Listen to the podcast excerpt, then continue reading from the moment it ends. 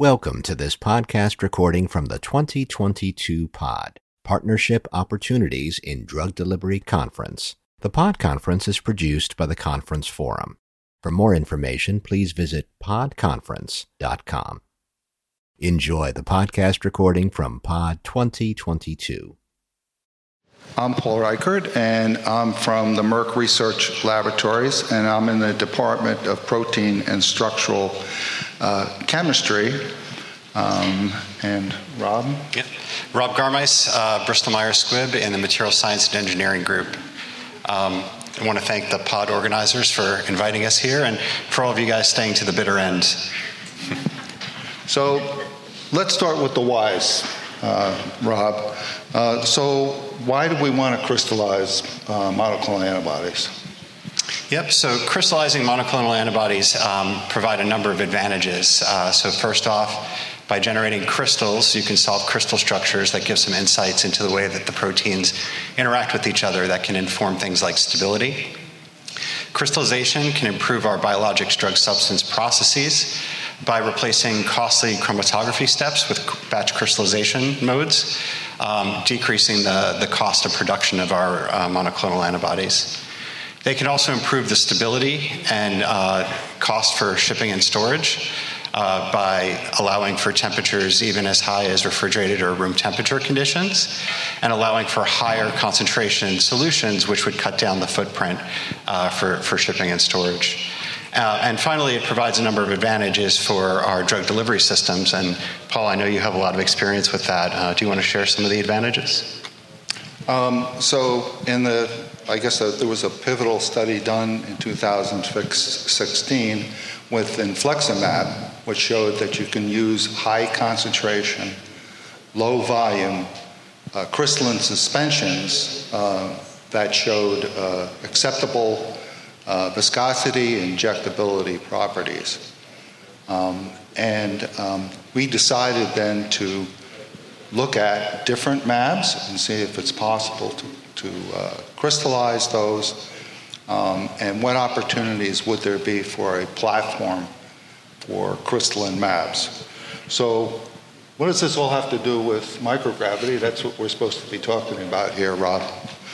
Yeah, so, so microgravity is a really interesting environment because it has um, less sedimentation and convective forces than the molecules would see, see on Earth. And so, what that does is it allows the crystals um, to be more regular uh, which uh, increases the signal to noise ratio for diffraction and allows you to resolve your crystal structures to a higher resolution. Um, it also uh, allows the formation of more single and more uniform size and shape crystals, which could have benefits for your drug substance and your drug product processes. So, Paul, uh, do you mind sharing some of your experiences working in microgravity? So, we did an experiment um, in 2018 with pembrolizumab. Um, and um, we, uh, as all our uh, experiments that we do on the International Space Station, we always have a flight and ground experiment that we activate at the, at the same time. Um, and this was basically a, a, black box experiment. We didn't know what we would get until we got back. And we we're actually surprised that in the case of the flight, we got a uniform suspension of small particles, whereas in the ground experiment, we had a heterogeneous population of mostly larger particles. So when we got this result, we said, well, what does this mean? Is there, is there a meaningful difference between having a preparation that's smaller and more uniform versus this larger heterogeneous population? And we found that the, uh, the flight experiment that they, uh, that they showed uh, lower viscosity and better injectability properties than this heterogeneous uh, population that we saw. Um, and we uh, published these results in a, a Nature paper um, in uh, Nature Microgravity in 2019. And one of the always the, the, things that we're trying to do with microgravity part of our uh, collaboration with NASA um, and with the ISS, International Space Station uh, Laboratory Organization, is that we have to show impact. It has to be an impactful study, um, but also it has to show benefit uh, to life on Earth and also to publish or release the, the information that we have. Um, so when we published, that was part of meeting that, that agreement uh, that we have. And we uh, utilized that information for developing our crystalline suspensions, shooting for smaller particles um, that were more uniform than what we anticipated uh, before doing these studies. Um, so, Rob, you want to tell them about your results? Yeah, so um, Bristol Myers Squibb sent up an experiment on uh, SpaceX 21 a couple years ago. And we had uh, three monoclonal antibodies that we set up with three different hypotheses. So the first compound uh, was one that we could readily crystallize on Earth. Uh, but similar to, to, Paul's experience, we got a very uh, heterogeneous population of particles in terms of size and shape. And so we were hoping that um, under microgravity, we can get a more uniform uh, particle. The second compound that we sent up um, crystallized on Earth, but had a very needle-like morphology, which isn't very conducive to enabling the drug substance or the drug product processes. So we were hoping to improve the particle morphology. And then the last compound was one that we uh, weren't able to readily crystallize on Earth. And so the hope was that in a microgravity environment that we would be able to get some crystals to be able to solve the crystal structure and inform the development of the compound. Um, the results uh, from the experiments um, so we were successful with the first compound in microgravity. The, uh, the particles were more uniform size and shape. We had nice uh, homogeneous distribution of cuboidal particles, which um, was, was really sort of the best possible outcome compared to the very heterogeneous particles that we got on our ground control conditions. For the second compound, we did have an improvement in the, uh, the morphology of the particles. Uh, there were still some crystal twinning uh, associated with it, so it was a different morphology than we got on Earth, but not as great of an extent as what we would have liked. So those um, morphologies could be uh, applied to improving the drug substance process, but not necessarily the drug product process. And for the last compound, we were not able to generate crystals under microgravity, um, which is okay. Um, that just shows us that not all compounds are, are, readily crystallizable. We know this particular compound is very flexible in nature. And so, even by removing some of those additional forces on Earth, we still weren't able to induce crystallization. Uh, but fortunately, we were able to take the results from that first mission and submit a follow on grant that got approved um, last year. And we're targeting to launch on SpaceX 27, where we're looking to scale up some of the crystallization processes from the first mission, as well as do some screening work on other modalities besides monoclonal antibodies. So we're really uh, excited to see what the outcome of those experiments are. Uh, Rob, you want to talk about some of the challenges of, of doing um, this kind of work? Yeah, so um, for, for us, one of the, the biggest challenges that, that we had encountered um, was that our grant was funded in, um, in late 2019. And so we were starting our ground experiments with the implementation partners hardware early in 2020. Um, and in the situation with the global pandemic, we were actually had very limited access to our labs for the first half of 2020. And we were having a very hard time translating the crystallization experiments we were doing in our lab using our hardware to the implementation partner's hardware. Um, and, and, fortunately, through the ISSNL, um, the, the folks there put me in contact with Paul, and Paul was able to share his experiences and, and guide us towards alternate hardware selection, which enabled us to actually execute our, our experiments under microgravity. So I joke with everybody that it took basically a global pandemic for Merck and BMS to collaborate on a basic research experiment. But um, Paul, so what were your experiences in, in going through the process to get your grant and doing your experiments on under microgravity? I, you know, I, I, it takes it's an overall process. It takes about a year. So the first step is making a proposal. Um, it has to meet certain criteria. Um, it has to be impactful. You have to show benefit uh, to life on Earth. Um, and then um, you also have to have an experiment that uh, is doable. that meets the constraints that you have in doing a microgravity uh, experiment.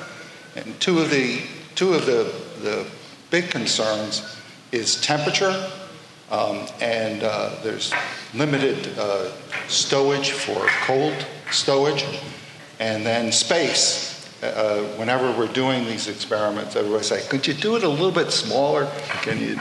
It's always the the push is, can you? Can we fit it in a in a smaller compartment? So it's a constant battle, and then I think the the last challenge is is that there's delays, there's scrubs, um, and being prepared, you know, for for multiple setbacks uh, that's there.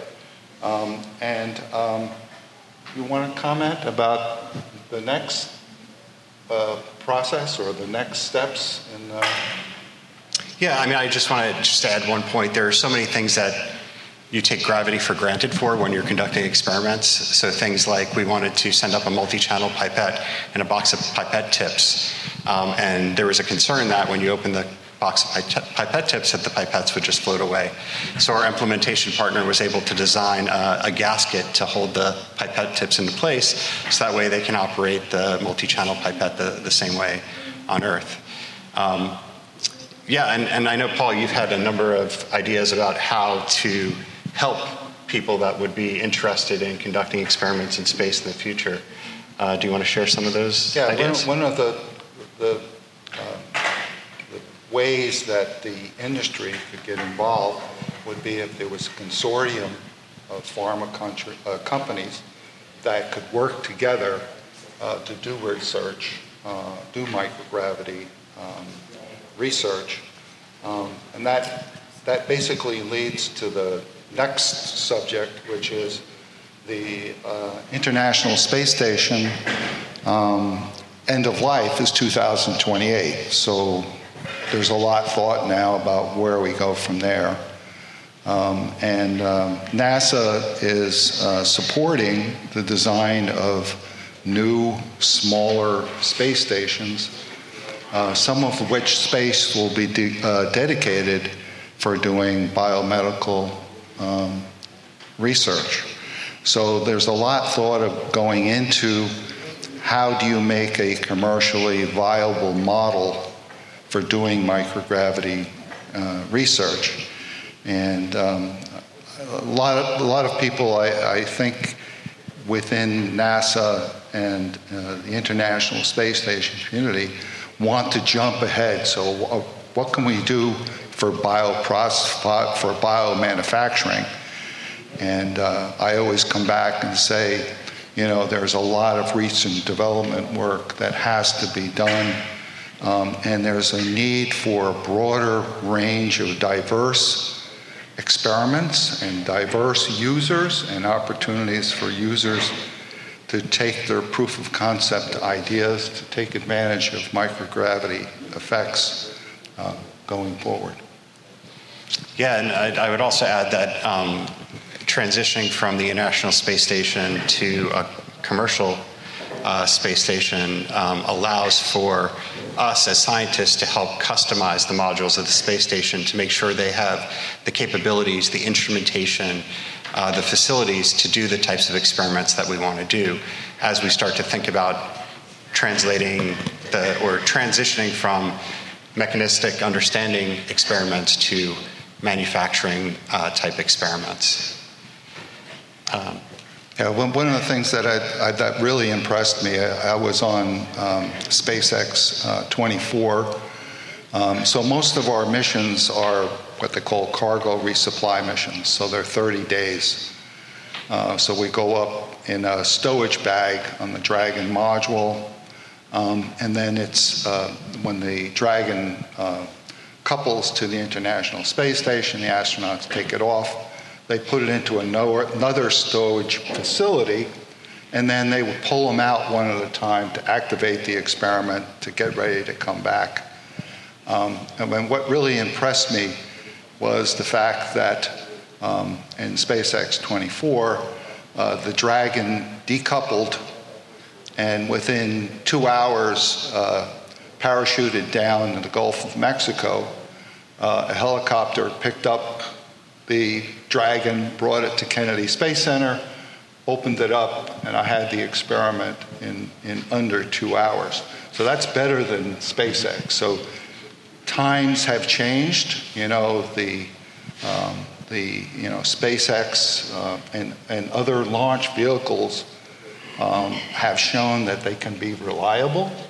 Um, and I think it's up to the research community to think about, you know, how they want to use this unique, you know, laboratory, you know, 220 miles above the Earth. So with that, uh, we'd like to open the floor if anybody has any questions. Very exciting work. Thank you uh, for the presentation. Um, what are the opportunities for applying some of these learnings uh, in space on Earth? So, um, I, you know, for us, for the experiments that we were able uh, to conduct so far, um, so it allows us to get more uh, higher resolution crystal structures to better understand uh, the, the crystal structures of the particles, the, the way the protein molecules interact with each other. Um, also, the, uh, you could use the, the crystals that you form in microgravity as seeds for your experiments on Earth. And so that's something that we're excited to do when we scale up our processes in, in our next mission and to be able to take those crystals and, evaluate them and, and, see the impact that they have on our ground experiments. Um, yeah, I, I, would say we use it as opportunities to test certain variables. Uh, without sedimentation, what's the effects on the particles as they're forming? Um, if you're using temperature to induce your crystallization process or any process, there's, uh, you know, uh, temperature is a, is a gravity uh, driven uh, process. So if you reduce, you know, the, you have uniform temperature gradients in space, you can take advantage of that. What do you gain from that?